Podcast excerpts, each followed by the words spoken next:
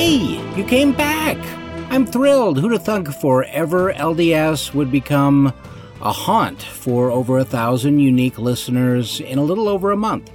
So you still think I can come up with interesting or profound stuff to say in this, our 10th podcast, eh? That's right, we're at number 10. Stuff to say is never a challenge, it's which stuff. I mean, there's so many topics. This gospel, the restored gospel, it's a gold mine, the richest theology on planet Earth, and it's ever expanding. Um, to begin with, I must express thanks in particular to some of you who have posted very kind and inspiring comments on various podcasts. I will limit specific thanks to commenters on last week's podcast, but there were others.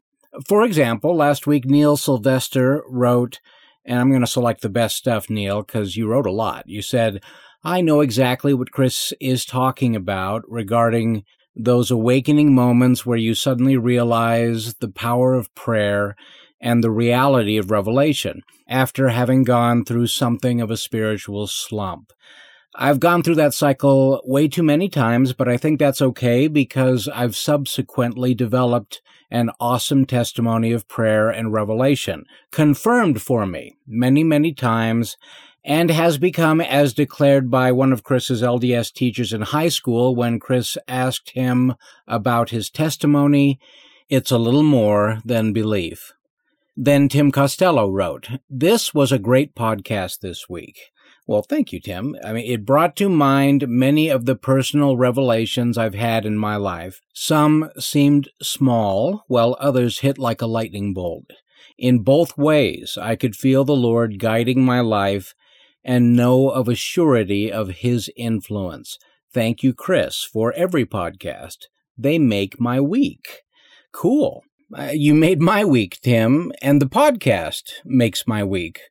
I hope to make people's weeks often, and I plan to bring up some of your posts on a lot of the different podcasts. So if you don't want your name mentioned, don't post. If you don't mind, post away or go anonymous. I need to hear this stuff because I'm never sure if whatever message I planned really got through. Oh, and uh, I need to give a special shout out to Jim Shoneman. I hope I pronounced that right, who noticed on podcast eight entitled A Galactic Conundrum that we had an occasional static problem, which I certainly also noticed too, and which was driving me crazy. With his vast background in broadcasting, he proposed a technical solution that I would have never gleaned or guessed, which I am going to implement for this episode. If it works, Jim, you saved me a ton of stress, time, and money. I was ready to buy all new equipment, which I can't afford, crossing my fingers and thanking you ahead of time for sharing your wisdom. Because we're going to have some genuine fun today, if brain expansion is fun but it starts with sort of a blunt proposition. I'm going to explore why it is that Latter day Saints produce some of the greatest science fiction and fantasy writers in the world, and will continue to produce some of the most insightful and imaginative that the world has ever read or seen. Now, I, have expressed that idea before, I think in our very first podcast, and some might have thought, huh, that's quite a statement. Surely some might argue with that proposition and present their own lists that include primarily non Latter day Saints. And by sheer numbers, maybe you'll have a point, but by percentages, I think we're going to take the prize. In that original podcast, I named some of the great LDS sci fi and fantasy authors, and I left off quite a few. And folks were not shy about telling me the ones I forgot to mention. But here's my point. We're just getting started. We have merely begun to tell stories that stretch the mind in ways that humankind never fathomed. So the question becomes, why? What is it about our theology that inspires a fantasy or science fiction oriented imagination like no other system on earth? In that podcast, I also made the point that we are the only religion, particularly the only Christian religion, whose actual core revelations and doctrines teach, I mean literally, present to the world unequivocally, not as a theory or philosophy, but as hardcore theology, the idea that there is life on other planets, that God's creations throughout the universe are so vast as to be inconceivable. Unlike Vizzini in The Princess Bride, I am using that word correctly. We are also the only religion that suggests man and God are the same species.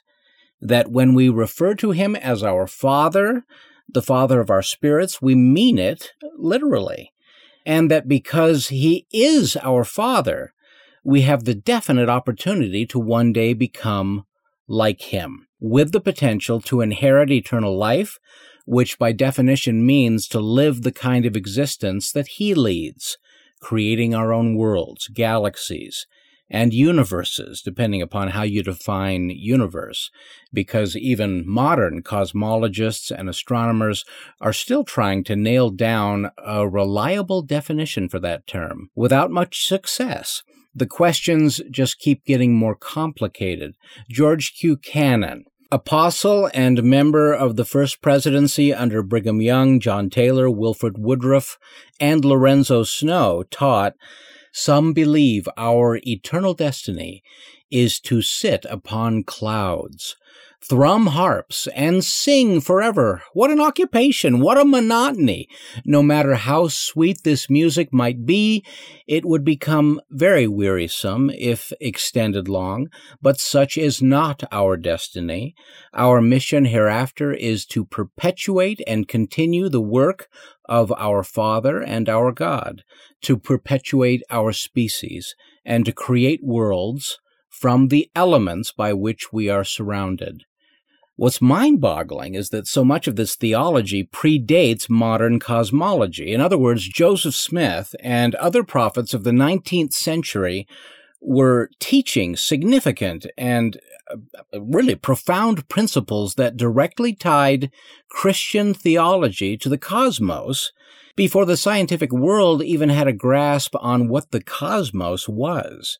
You see, most modern writers, particularly of science fiction and fantasy, pride themselves in not adopting any religious belief system. They feel such tenets would limit their imaginations, prevent them from exploring the most fantastic and illuminative concepts consciously or unconsciously, restricted by the dogma of whatever belief system they have adopted. Thus, they prefer agnosticism or atheism, perceiving such mindsets as unencumbered, free to explore the full capabilities of their powers of intellectual speculation. They can even create characters whose religions uncannily resemble earthly religions so as to make social commentary upon them, and generally lauding the superiority of remaining unattached and aloof from organized religion in their personal lives, and therefore open to whatever metaphysical or non metaphysical philosophy they find most appealing. They often create complex systems of magic or supernatural that adhere to very specific guidelines. And generally, those rules bear an unmistakable resemblance to whatever happens to be the popular worldly philosophies and attitudes of the day, whatever happens to be in vogue amidst the cultures to whom they write. I'm sure those familiar with a host of science fiction writers will point out exceptions to this, saying, hey, so and so is a faithful Catholic, or so and so is a faithful Hindu, but by and large, those who follow science fiction and fantasy would confess that if a particular sci fi or fantasy writer is also a devout member of some religion, more often than not, that religion happens to be Mormonism, or rather the Church of Jesus Christ of Latter day Saints. So these novelists and storytellers are either no religion or they're LDS. Does that seem strange to anyone else? It shouldn't. I mean, it may seem odd to the world at large that so few Hindus or Muslims or even faithful believing Baptists produce great science fiction authors. So why is it that faithful Latter day Saints whose entire lives revolve around faith in Jesus Christ and an adherence to a strict code of beliefs, practices, and commandments somehow retain that same freedom of speculative consciousness, that same unencumbered opportunity to explore the highest potentials of imagination, as someone who for the most part rejects religion entirely. To artists who think freedom of expression is only possible by rejecting strict religious beliefs, this often seems very odd to them. Uh, they kind of think, uh, how can I possibly be competing for a Hugo or Nebula Award? I mean, those are the highest literary honors bestowed upon sci fi and fantasy writers with a Mormon. Someone who generally rejects the most fundamental doctrines of science, such as evolution or the core principles of cosmology, which define every instance of creation since the Big Bang as a natural, unfolding mathematical process, devoid of any participation or interference by a supreme being.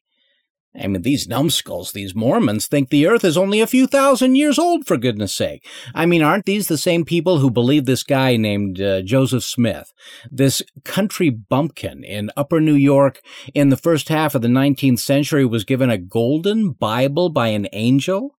An angel! And even worse than all that fantastical nonsense, aren't these the same church going fanatics who worship that crucified God?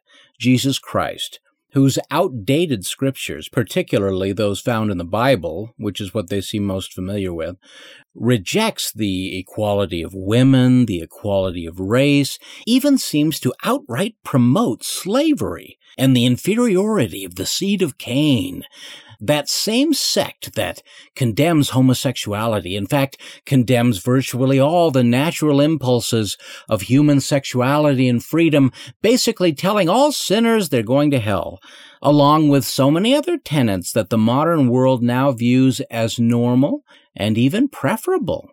How can a novelist from such a narrow minded background even write such exhilarating works of speculation and imagination? It just doesn't make sense to them. It defies all the tenets of what permits an artist to flourish artistically, of what allows a story to breathe and live and prosper. How is it that someone from such an outdated belief system manages to sell any books at all? Here's the secret. The religion at the core of that belief system actually allows for the possibility that the stories its adherents are telling, the visions and settings and speculations and universes they create could be real, or at least have a basis in truth. The theology itself engenders the liberty to imagine things that without the theology are veritably unimaginable. Now, that's kind of a deep statement, and I just said it, so I need to explore it a little bit to make sure what I'm saying is understood.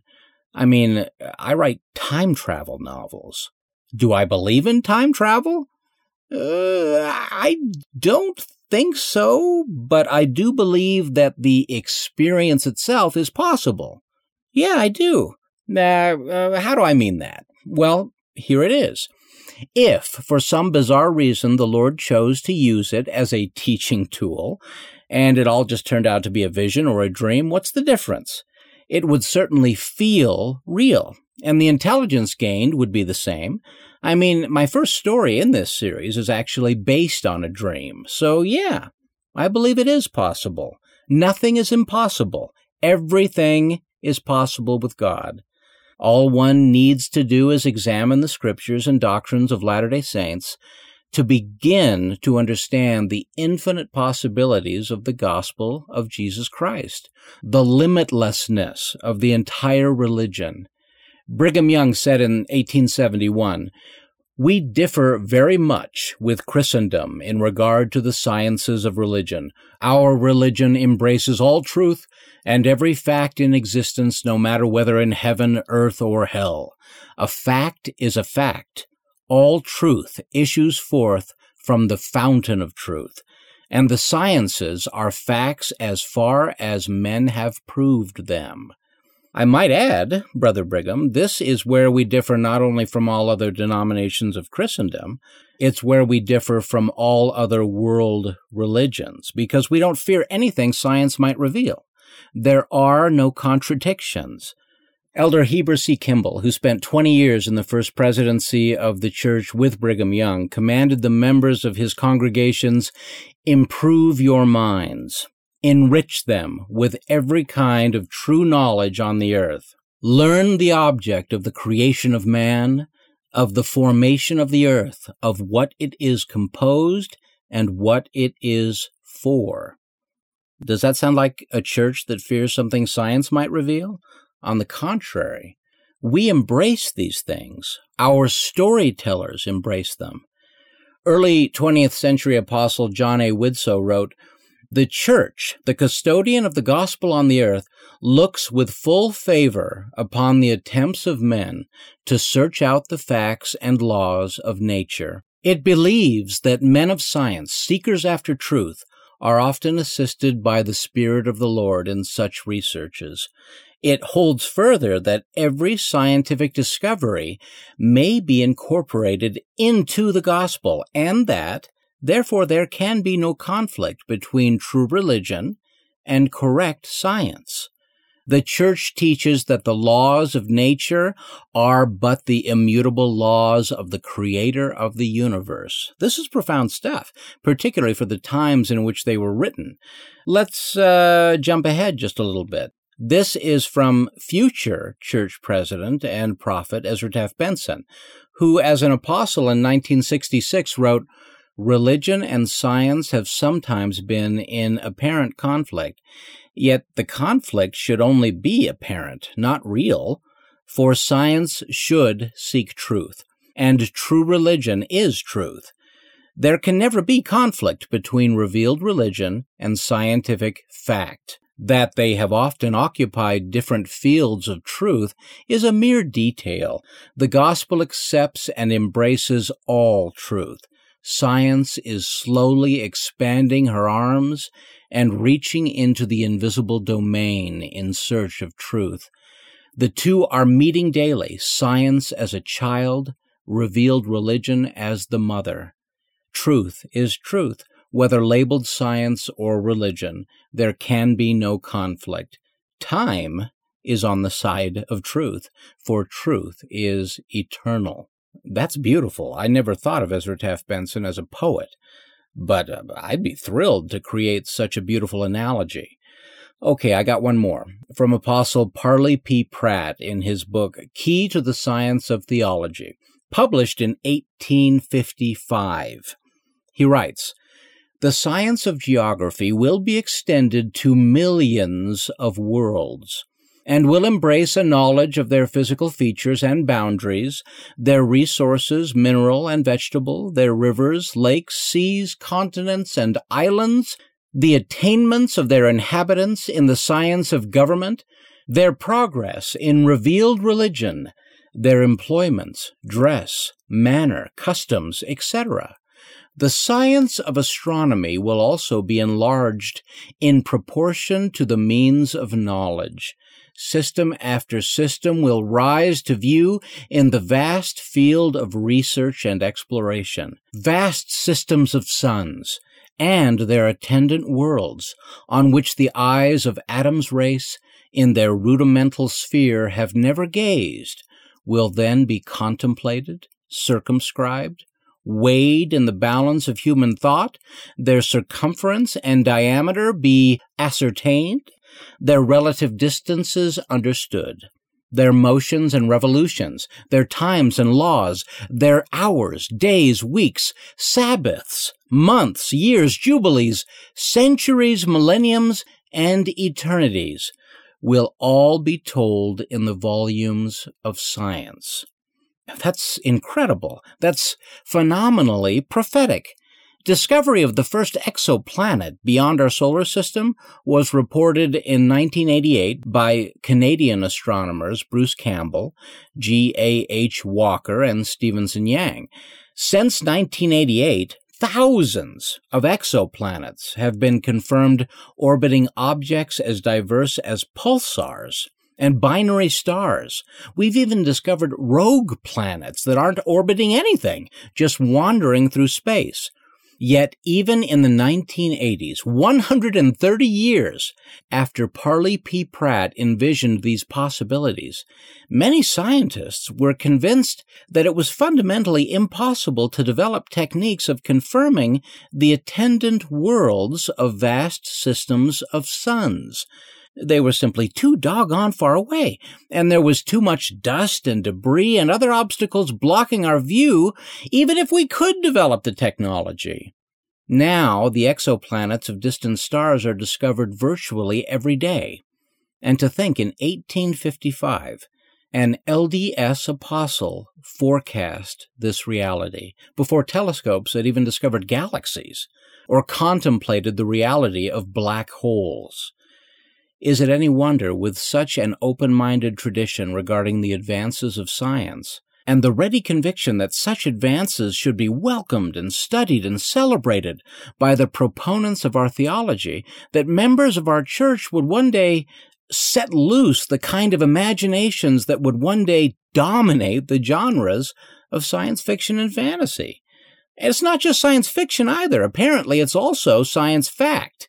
A 1974 article appearing in Science, published by the largest scientific society in America, the American Association for the Advancement of Science, and along with the British journal Nature, certainly the most influential science magazine, reported that Mormonism had produced more scientists per capita than virtually all religious movements in 20th century America.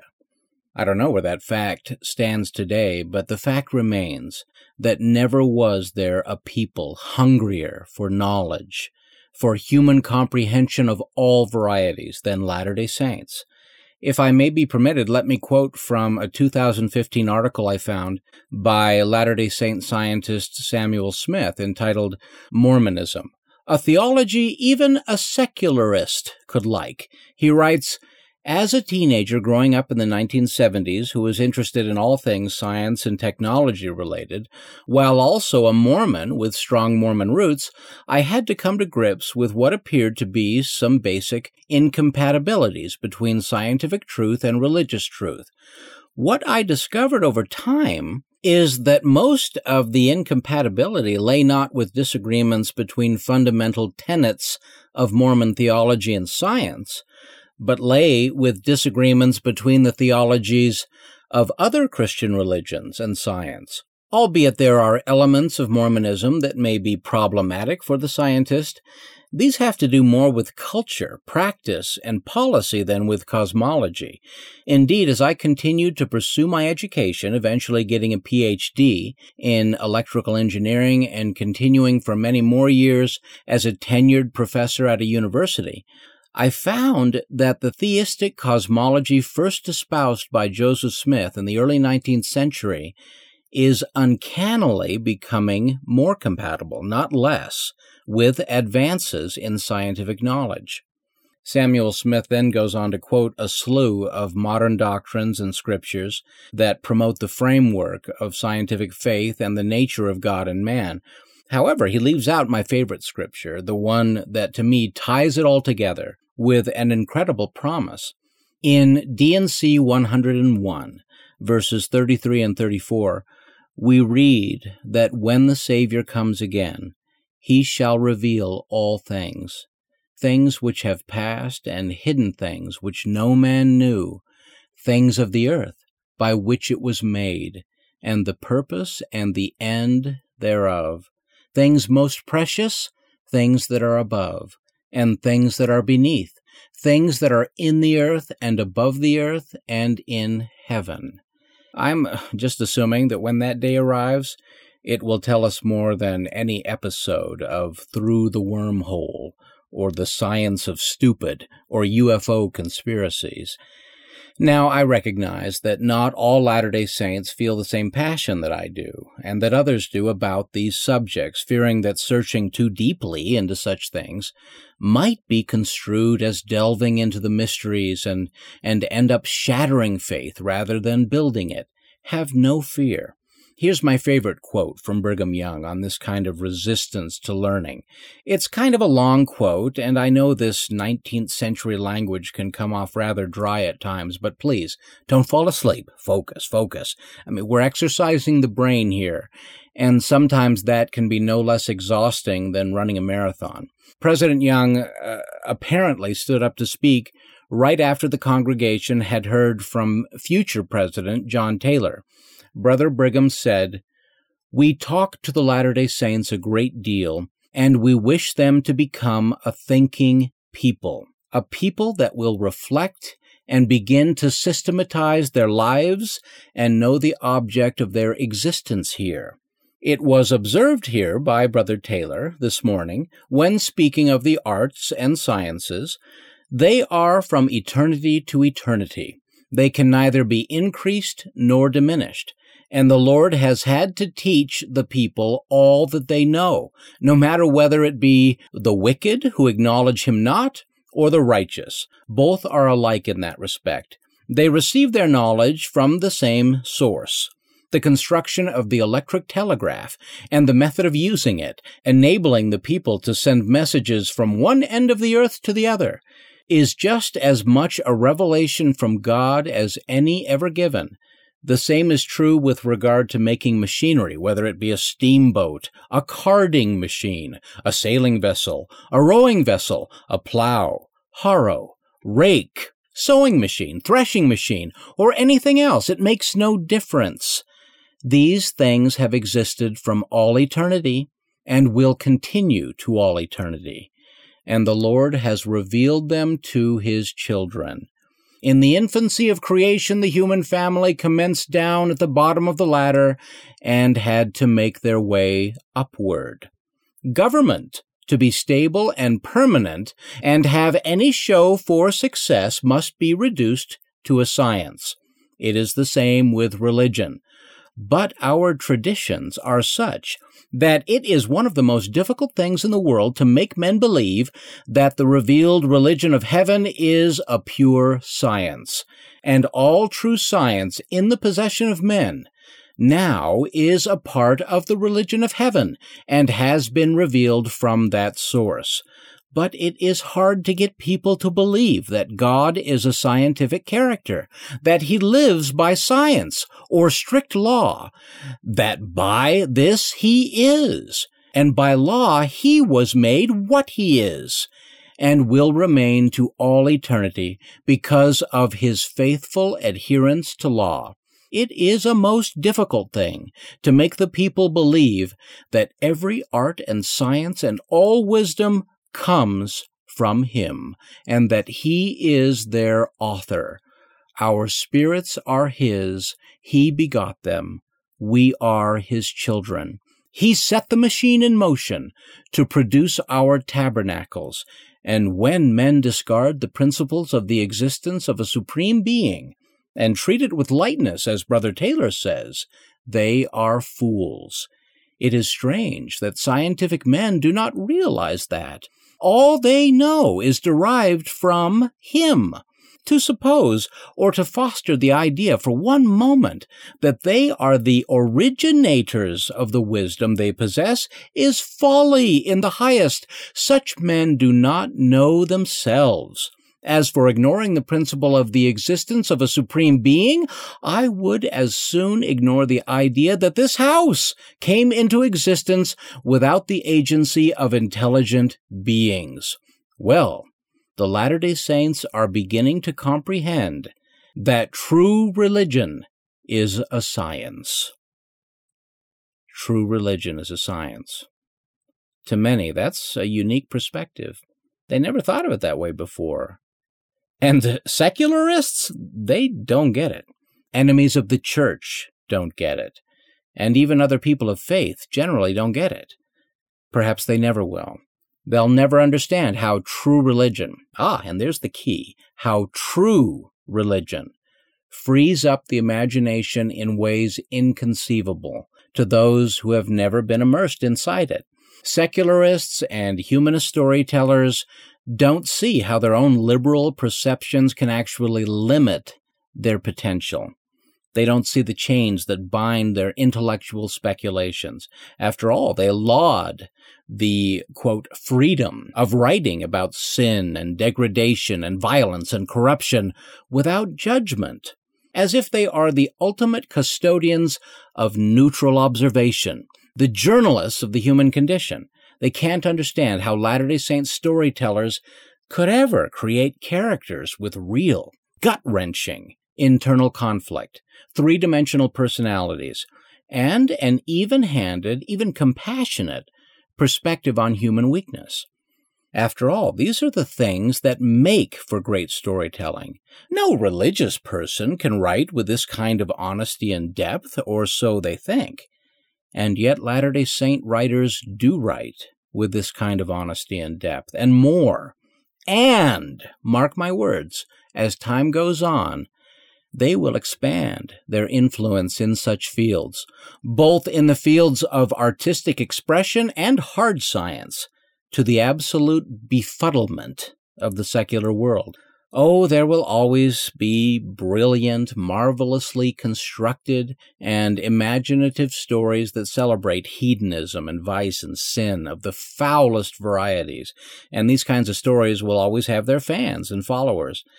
But the fact is that stories and other media that promote these kinds of vices are, for some inexplicable reason, ultimately rejected by something deep within the human soul. I'd like to call it the light of Christ, the Holy Ghost. I believe there's something about great feats of creative expression by valiant soldiers of God's true religion that will always have an unfair advantage over their competitors. This is my prophecy for the future. We'll see if I have any of the same gifts as someone like Parley P. Pratt. Uh, time will tell, I guess.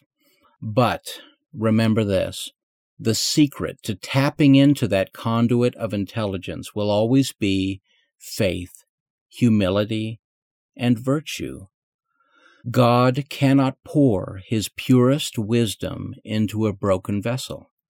And even a Latter day Saint, with the noblest objective of enlightening the world and striving to use his or her talents for ultimate good, must, to obtain exaltation, abide by the same rules of repentance and striving to adhere to God's commandments in their personal lives.